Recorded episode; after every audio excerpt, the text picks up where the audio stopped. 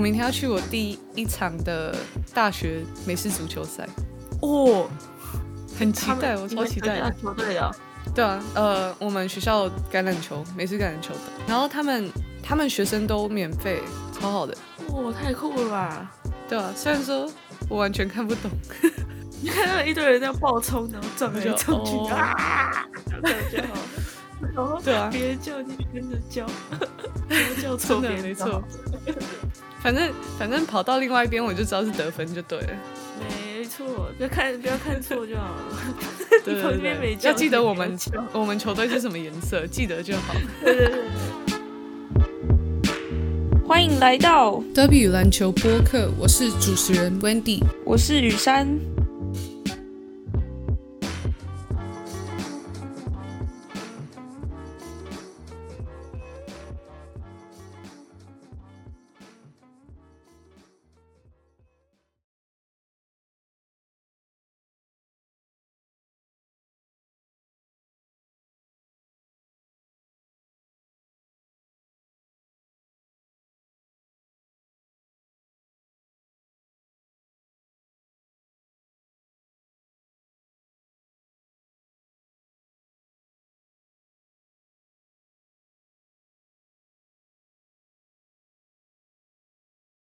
欢迎回到 W 篮球播客。今天我跟雨珊想跟大家分享，嗯，我们以前打 FIBA 三对三的一些经历，因为我们有打过有几个不同的比赛。然后其实，呃，FIBA 三对三的规则跟大家一般想象中在外面打三对三的规则不太一样，所以，呃，可能第一个可以想到的就是进攻时间吧。雨珊要不要跟大家介绍一下？OK，我觉得三对三现在就是算蛮盛行的一个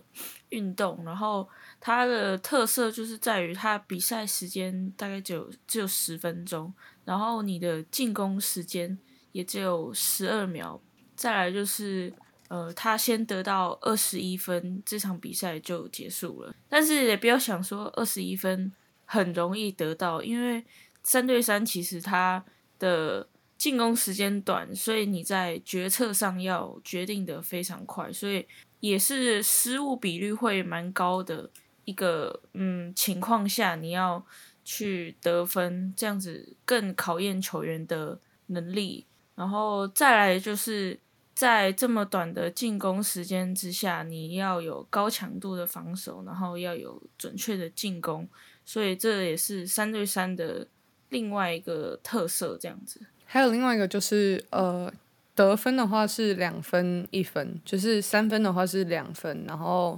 呃，就是三分线以内算是一分，所以其实这也是嗯它的一个特色吧。因为这个规则，我觉得其实改变了很多球员或是球队的那种策略，因为毕竟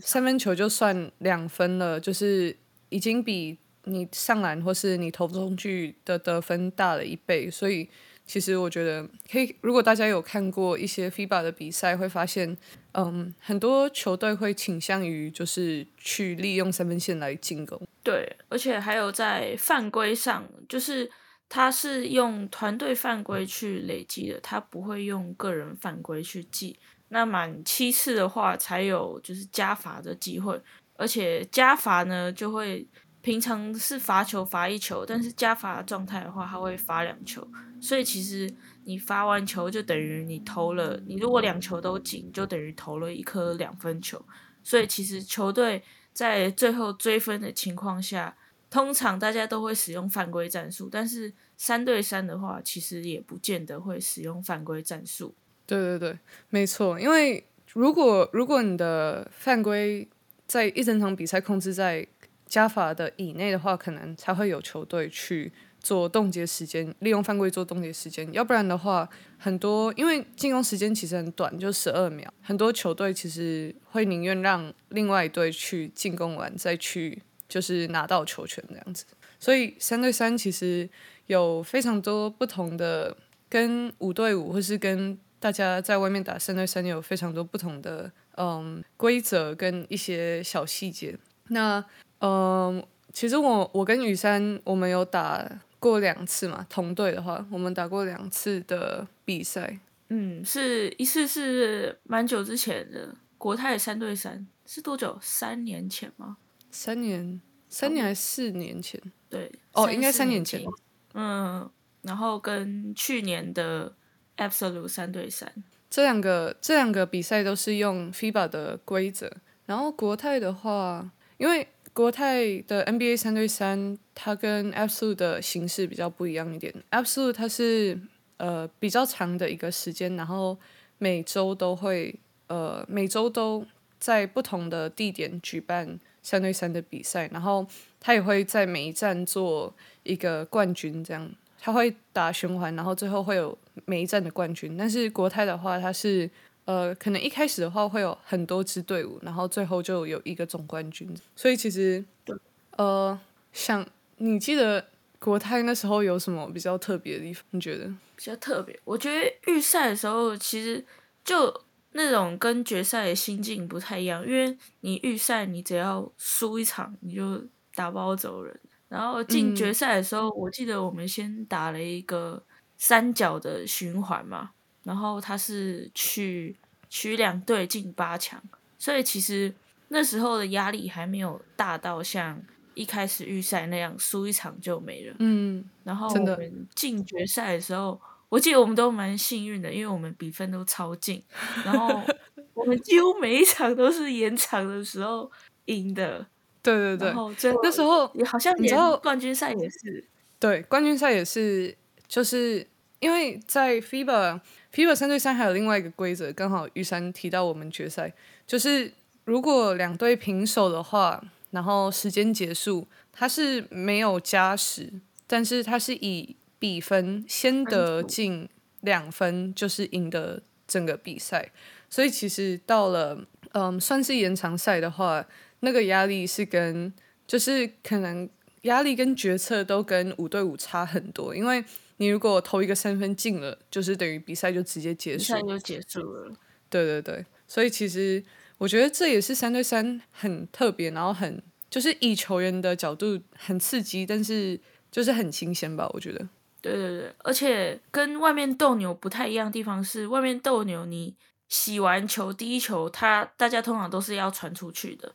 但是 FIBA 三对三不是，你只要洗完球接到球的那一刻，你就可以马上进攻。所以如果你一个不注意，他就直接在你头上拔三分的话，可能进入延长赛两分进了，那场比赛就结束了。对对对，所以其实呃，他有洗球的规定嘛，就是嗯、洗完死球才会做洗球，然后如果只是得分，如果对手得分进的话，你是直接拿球，然后就可以呃运到传球或是运到三分线以外，就可以直接进攻了。所以这也是另外一个嗯让比赛节奏加快的一部分，因为不是每次进球后他就直接进到下一波转换进攻了。所以其实我觉得这也是大家嗯就是转三对三的转换进攻，我觉得在比赛上是蛮特别的。对，因为很多球队都会特别练这个，是因为他如果在第一拍对手还没有准备好的时候，他去进攻是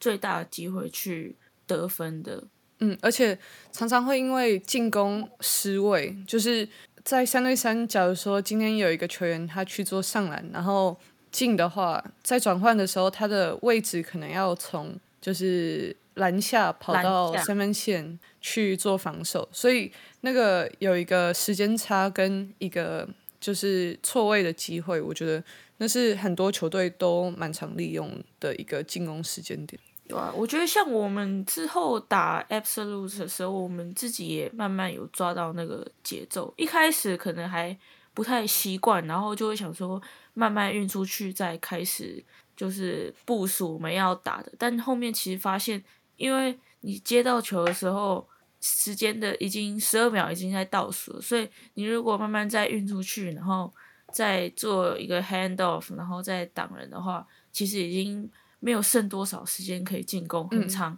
都是进攻计时器到了，然后我们没有有好好的出手的机会，然后就要转换球权给对方了。对对对，其实你提到这个，就让我想到我们那时候打呃国泰 NBA 三三的时候，我们其实完全没有练，就是我们没有做什么战术的一个，就是我们在策略上没有想那么多，就是我们其实就有点算是乱打吧。对，我觉得我们有点瞎闹那一种打，因为那时候那时候三对三好像也不是到很 很盛行，然后我们就想说两分比一分还多，所以我们其实好像传出去外围就会马上，我们两秒就进口了，真的。我那时候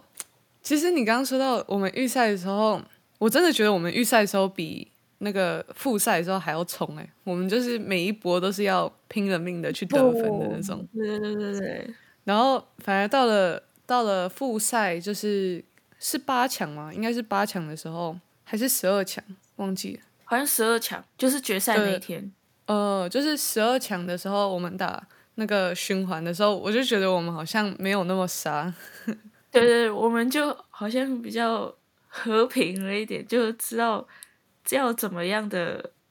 打三对三的那种感觉？对对对，因为其实预赛那时候是我、你、佩云还有洛奇嘛。我们对，我们在那个之前也没什么练三对三的一些战术或者。这是洛奇还没来。哦，对，第一天吗？没有，他预赛整个都没来，然后他决赛来的，笑死！所以预赛那时候是三个人打的。对对对，三对三可以报，呃，就是一队可以有四个人，然后有一个人做轮替这样。然后我们那时候有报四个人，但是第一天我们有，我们只有三个人打，所以其实完全没有，其实还好啊，我觉得。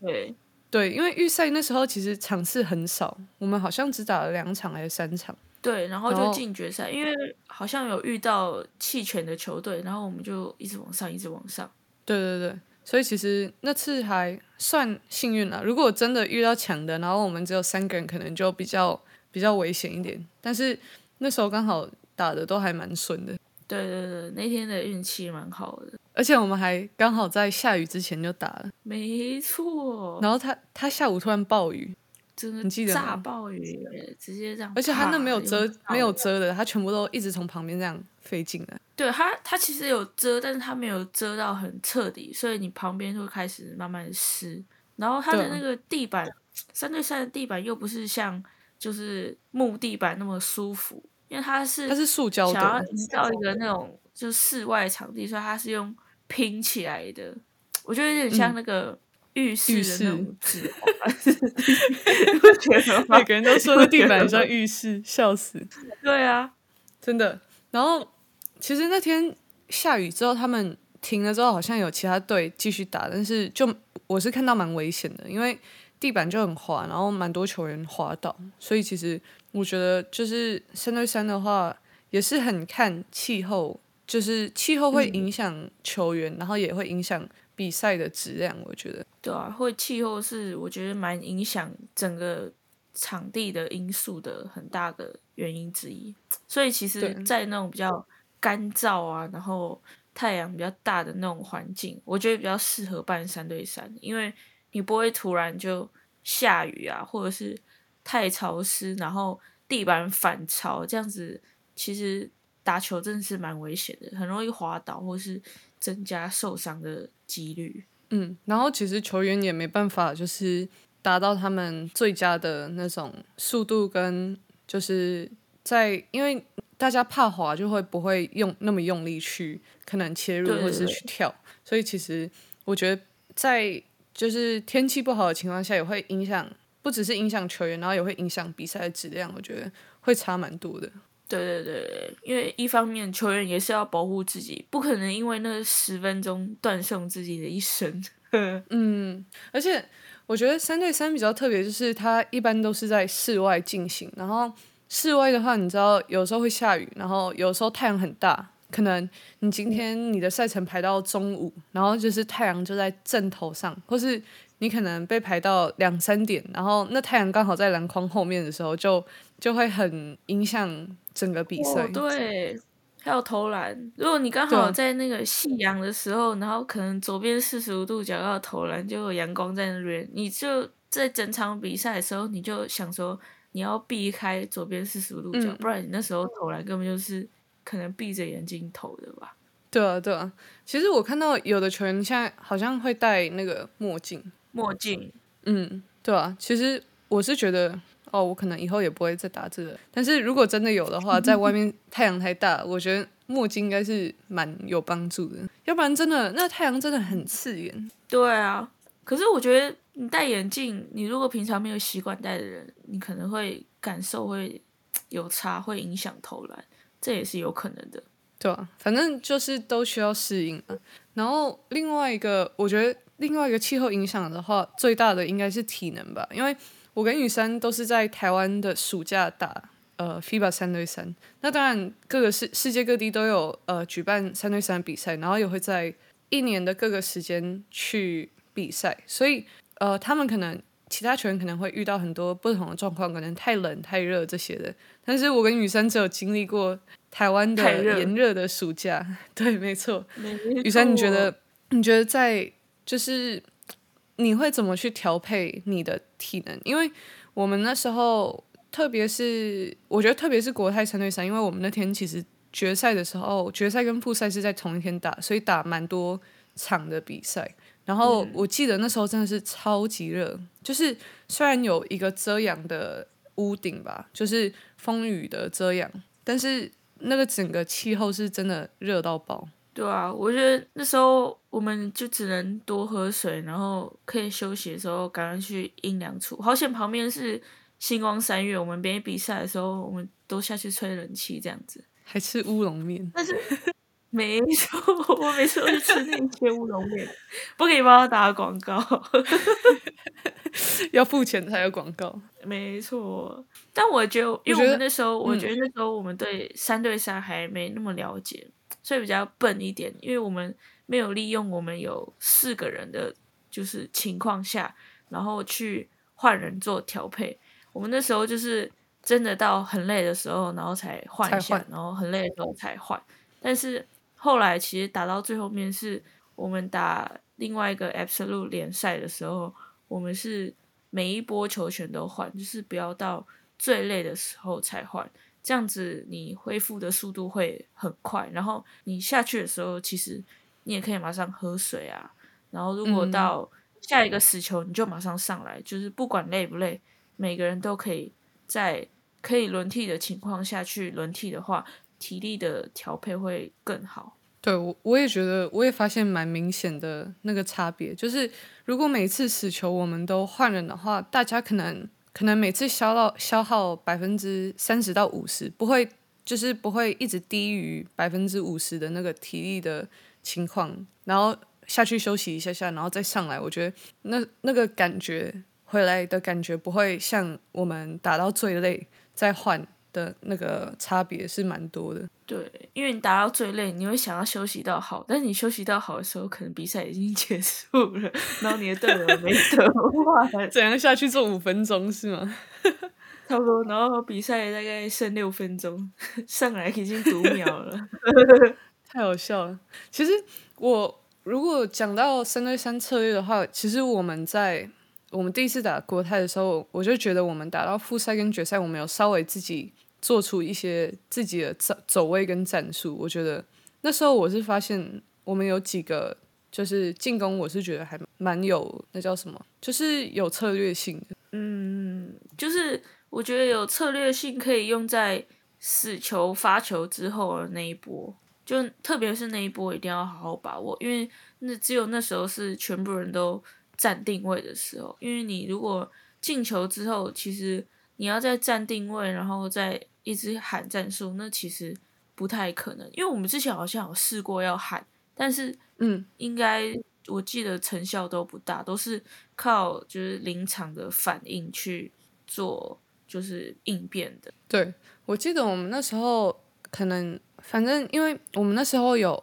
我们四个人，然后三个人可以投三分，然后。若琪就是他可以持球进攻这样，所以那时候我记得我们有打几波，就是在死球之后，我们会先做先做 hand off，然后可能 hand off 直接接投篮，或是直接接切入，然后那个 hand off 的那个人会留在三分线做一个 outlet pass，所以其实那时候墙边有两个可以投的机会点，然后弱边的话，看是若奇还是 若奇还是佩云在场上，我们就会。依照他们的能力去调整就是他们站的位置。所以其实我记得那时候我们比较常用的就是 hand off hand off 进攻，然后找投篮。嗯，我们几乎大概八成都是找投篮吧，然后洛奇就是进去碾压进去。对啊，而且他他直接持球进到低位，然后他可以很快，就是分球的时候空间很大。因为三对三的话，如果有个人真的去协防，那个完全三分空档就是会很舒，投篮的时候会蛮舒服的，对啊。所以我觉得那时候其实里面冲出去。对对对，那时候其实我们就可能矮了一点，但是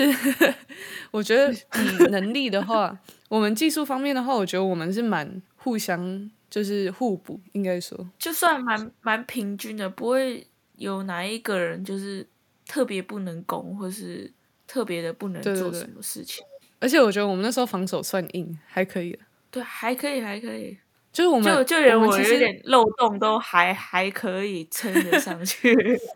对啊，其实我们那时候我觉得我们其实都一直就是放那个放切入比较多。嗯。因为我们好像自己，因为我们那时候其实就是像你说，三三三四年前，好像三对三还没有那么盛行，然后大家也不太了解，就是对那个战术也没什么研究，所以我们那时候好像自己有发现，就是就放放一分会比就是三分线上，对对对，所以我们那时候好像防守如果真的被切的话，我们。有发现不要花太多体力去追那个切入的人，要不然其实，如果每一波进攻在防守端的话，我们都一直去想要守到最好，其实那体力消耗也蛮大的。嗯，而且我觉得，如果你三线再进去补，然后人家又刚好切入切进去，你刚好外面就直接一个大空档给人家传出去，人家搞不好那个就投进，这样子你又。白得了那一分，然后又被人家多得一分。嗯，其实这个防守策略还有另外一个优势，就是可能呃，他们切，然后如果你不追到底的话，让他们上那个一分，其实你可以直接先偷跑去三分线抓那个空档，抓篮板之后的空。我看蛮多就是世界的比赛，现在都慢慢都是这样子跑，所以大家也都变聪明了，不会去有什么。多余的三线补位，大家都会嗯好好的去抓自己的人，然后再好好的打一波进攻，这样对啊，他们就是大家现在也很常，我看比赛也是蛮常放直接放掉那个切入上篮得分这种，就他们不会花太多呃体力去追，或是他们不会放弃掉下一波进攻的位置，然后去追这些防守。我觉得是现在。应该三对三策略的一个趋势吧。对，变成大家都慢慢的在抓三对三的各种的算漏洞吗？就是用它的利用它的规则去做很多很多的变化，这是跟我们之前打国泰三对三 的最差差异最大的地方。对，其实我我觉得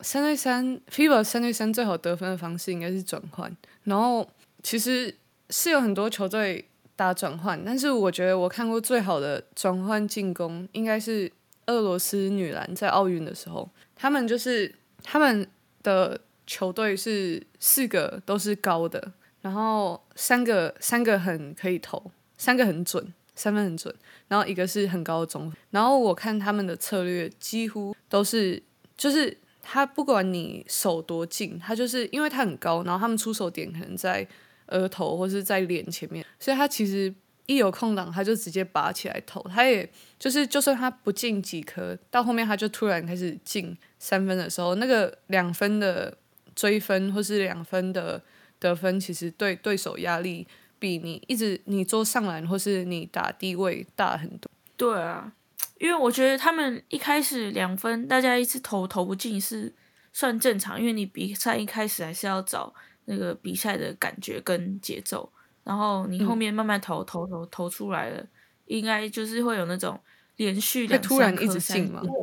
对对对对对，这种情况是一定会出现的，因为你前面都投那么多不进的，再来应该就会慢慢找到那个出手的手感跟速度跟节奏，所以。后面准，然后分数往上冲，我觉得三分分数冲真的是冲超快的，而且你只要投十十一球，比赛就结束了。然后，但如果你上篮的话，你要上篮二十一颗，你才会结束比赛。二十一颗好像有点多，超多的，真的等于省了一半的时间。没错，他我觉得这个也是跟五对五得分策略比较不一样的，因为五对五毕竟三分，呃，两分是三分的二分之三嘛，是这样，三分之二还是二三分之二？对，OK，中文是中文是三分之二，三分之二。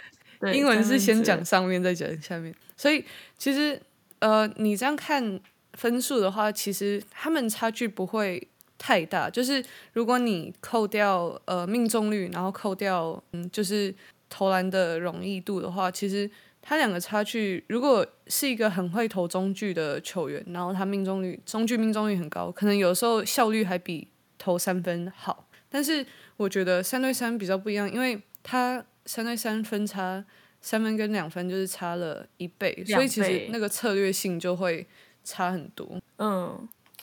对啊。而且我还有觉得在那个罚球上面，你看还有一般五对五就是一分，可是三对三的一分就等于两分球，所以它其实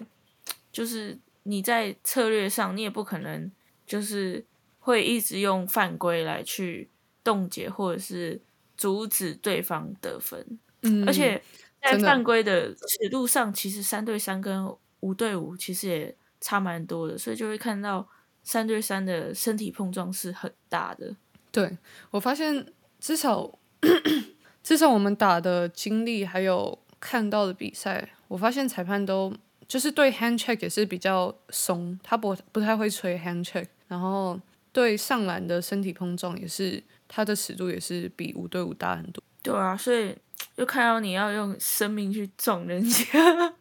而且有时候真的用生命去撞人家，说不定还买不到犯规，所以你只能找到最好的出手，跟就是不要打烂仗，因为其实有时候裁判也不买单。但是五对五，看有些人就是很容易就。只要比假动作，或者是有一点点身体接触，其实裁判就会吹犯规。嗯，他那尺度是真的差蛮多的。而且你说到就是硬撞，就是用身体碰撞去一直去进攻，其实也是在三对三上消耗体能很大的一个，就是一个模式吧。因为其实我后来发现，我在看比赛的时候，因为空间很大，然后。你如果其实如果位置都走对，然后配合上面是配合上面是有做好的话，其实要找进攻的那个进攻空间其实不是很困难，因为毕竟像你刚刚说没有协防嘛，他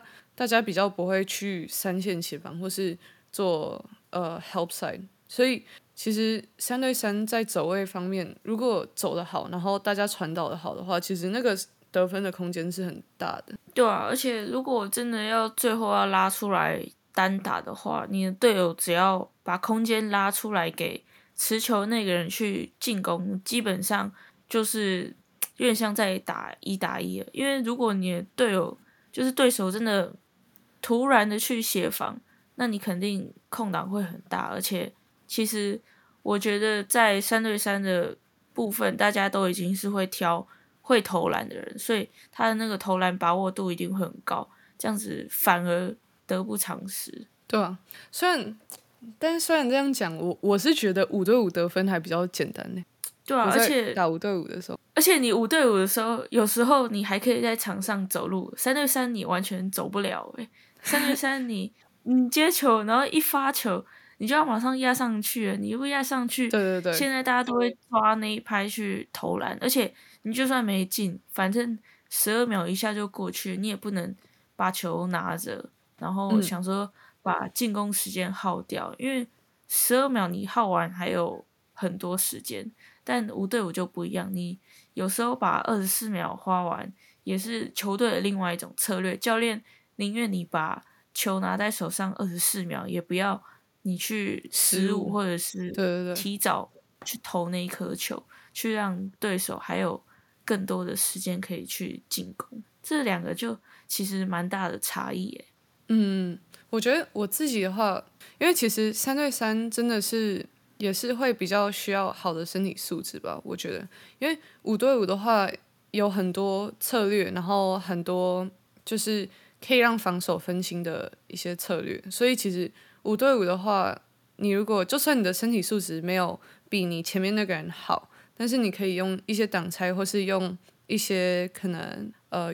弱边的走位或是什么去影响你的就是防守。但是我觉得三对三就是像你说的比较呃，如果真的单打就是很吃能一对一的技术或是一对一方面的身体素质。我觉得这是我觉得差比较大的地方。对啊，而且五对五你可以就是真的放他一边，然后你们球队知道说，哎，他一定会放他走这一边，所以协防的人一定要在这一拍来上。但是三对三就真的没办法去做这件事情，而且五对五有教练在旁边喊，三对三是不能有教练在旁边指导的，所以你那个当下就是你暂停的时候，你也只能所有人都围在一起。要想办法，等下要在场上做什么事情。但是五对五，你下去的时候，教练会要帮你喊暂停啊什么的，就说你要去哪边啊。他看到的东西也会比较不一样。就是我觉得三对三暂停就是比较像是休息，让球员休息，加油打气，加油加油加油什么的。对啊，三对三的时候只能以球员大家自己看到的东西去讲，但是其实你自己在打比赛的时候看到的东西跟。如果你是观众，或是你是教练站在旁边看到超，就是那感觉完全不一样。所以，我我觉得我们每次叫暂停的时候，就大家休息一下，然后其实也没讲什么。对，真的完全没讲什么，然后就说：“哎，等下你去那边哪边干嘛的？”然后就可能就稍微讲一下下一波的站位而已。嗯，就只是好好的布置一下。对对啊，对啊。就其实 三对三的暂停也。就是真的是休息休息居多啦，对啊对啊，可能不知道哎，除非除非有的球员，因为我是觉得当当你在比赛的时候，真的很难看到一些细节，因为你你专注的东西可能是你眼前看到的东西，但是你不可能一直去想，就是所有人的站位或是其他防守的站位到底在哪，或是你看得到，但是你可能就是。一暂停下来的时候，完全想就是不会有那个画面，你当下讲不出来。对对对，所以其实那个临场的反应，就是只能靠大家在场上的那种的直接的反应。对对对，就是其实赛后大家都想得到，但是你在比赛的当下的时候，你没办法去思考那么多，而且他也没有给你那么多的时间。暂停是不是只有三十秒啊？好像是，而且重点是又很累，然后又很热，你完全不想想任何事。对啊，你完全就是擦汗、喝水、加油、坐着然后你的对手又在你旁边，你也讲不了什么。真的讲给对方听。哎，等一下，等一下你去守他，他说：“哦，好，你来守我。”笑死。对，所以就感觉三对三其实主体在球员身上。五对五其实还有就是教练啊，教练其实也扮演了很重要的一个角色，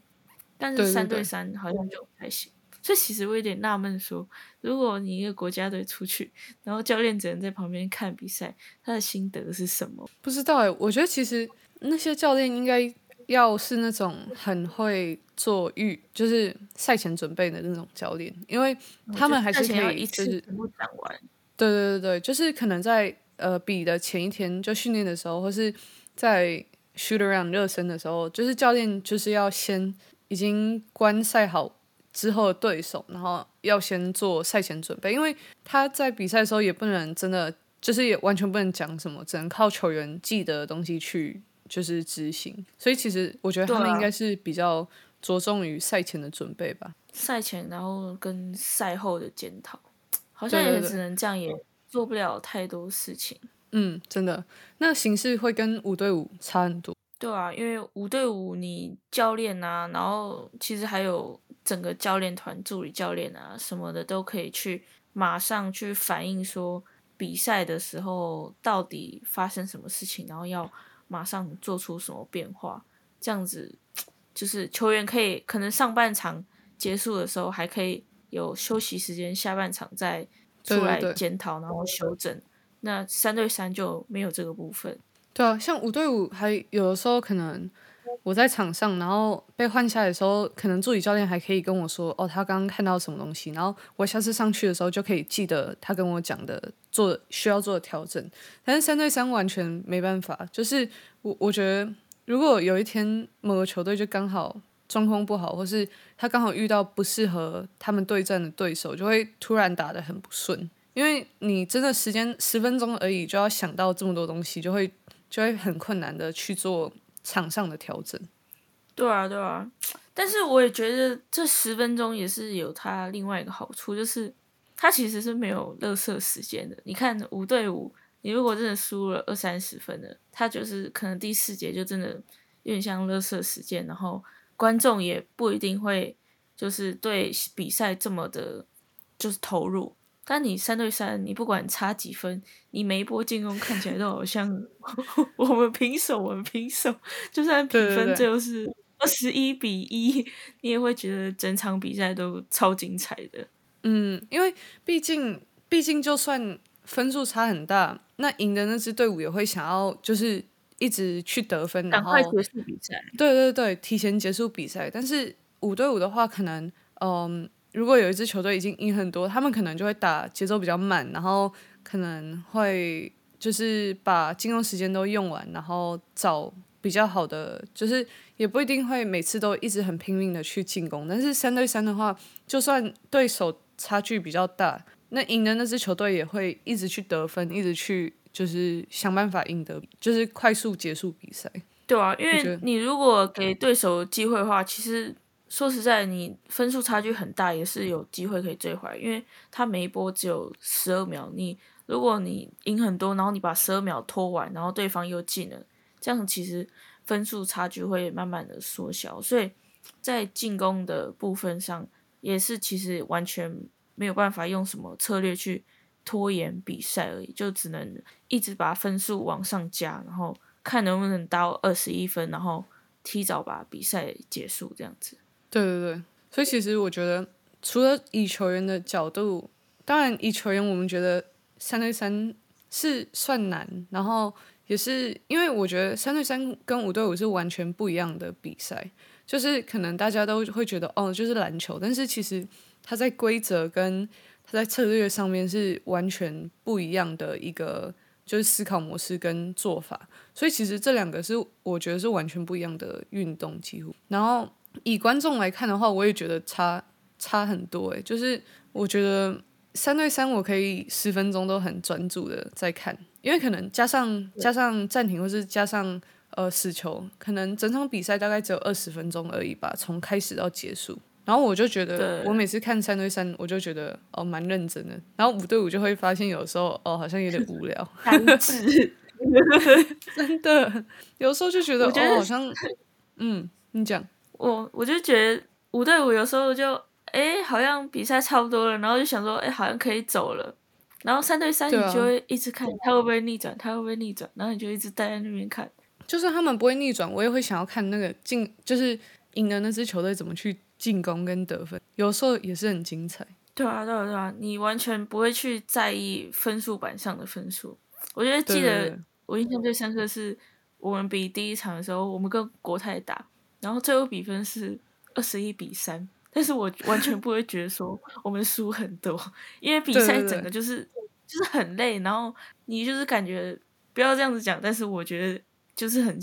很像那种势均力敌的情况下在打球，但是你要撇开你要撇开分数本上的分数，你不去看的话，你会觉得这是一场势均力敌的比赛，太 好笑 了。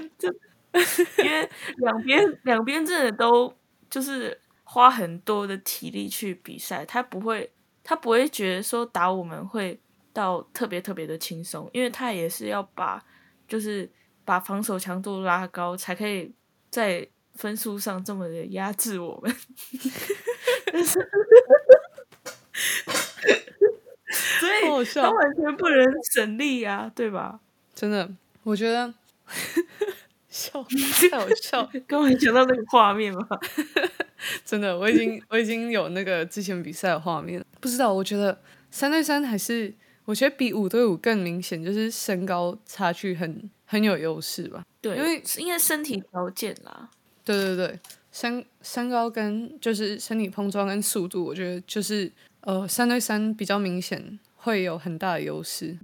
但是我觉得在一开始啊，但是如果后面打聪明一点或是有策略一点的话，其实是可以补足这一块。但是如果你有好的身材优势跟就是好的就是整个团队的话，而且其实我觉得三对三的团队意识其实要比五对五还要高，因为如果你只要在场上一个人卡住，你整个就会卡住。因为如果你卡到进攻持球的那个人，你等于就是那波进攻就没了。但是五对五，如果你一个人卡住了，你至少其他人还可以想办法去救，还有时间去救这一波进攻。但三对三就没办法。如果你三四波一直这样卡住的话，其实就 很打击整个球队的，就是信心这样子。对，因为虽然说五对五的空间比较小，就是呃，因为人比较多，所以每个人占的空间就是能够占有的空间比较小。但是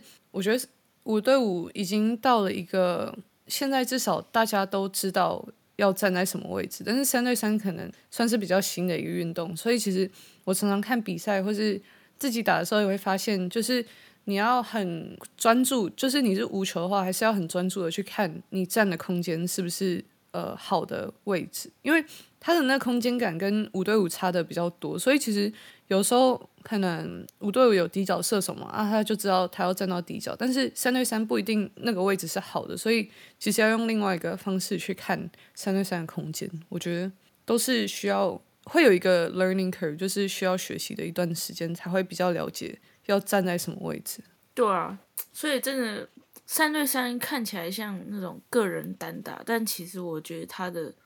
团队意识的部分是比五对五还要来的高的。对，至少在至少在现在前期的话，因为大家可能有的球员是以前都是打五对五，然后去打三对三，所以大家想看球的方式会是以。大家最熟悉的五对五的方式，嗯对对对，然后可能就会踩在不好的位置，或是在三对三不好的空间，所以都有可能。哦，或是只站在原地，或者是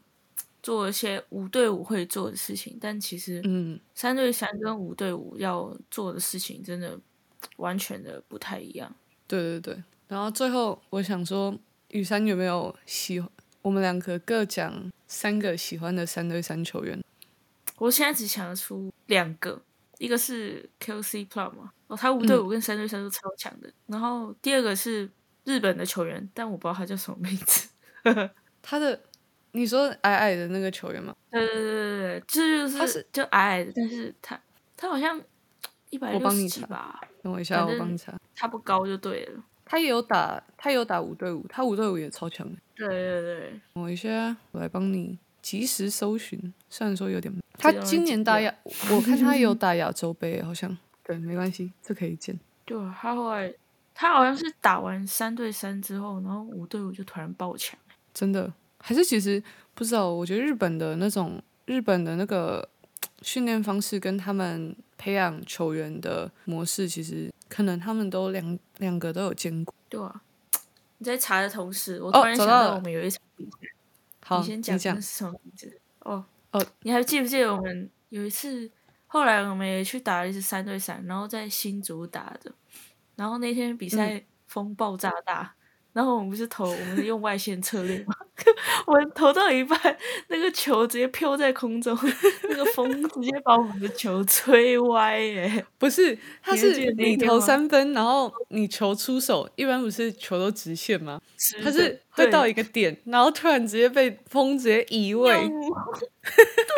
我们是看着球移位，全部人都傻眼。那天超傻眼的，那天真的很难打，因为我们平常都是。以外线去就是得分嘛，因为我们就想说用两分去打，那结果两分根本就没办法，那个风直接把我们两分都吹跑了。对啊，然后后来我们只能用上篮，然后篮下，大家几乎后面所有人都是这样打，因为我们其实中间想说尝试一下看可不可以投歪的，结果呢，原本要进的球，直接风一个噗这样子一吹，那球直接远离篮筐，哎，真的。那天真的差，那天那个气候真的害害死我们了，应该。没错，还是新竹风城哎，超大真的风。第一次见识，哎，我找到你喜欢球员的名字，他是 My Yamamoto，我不知道他中文怎么翻。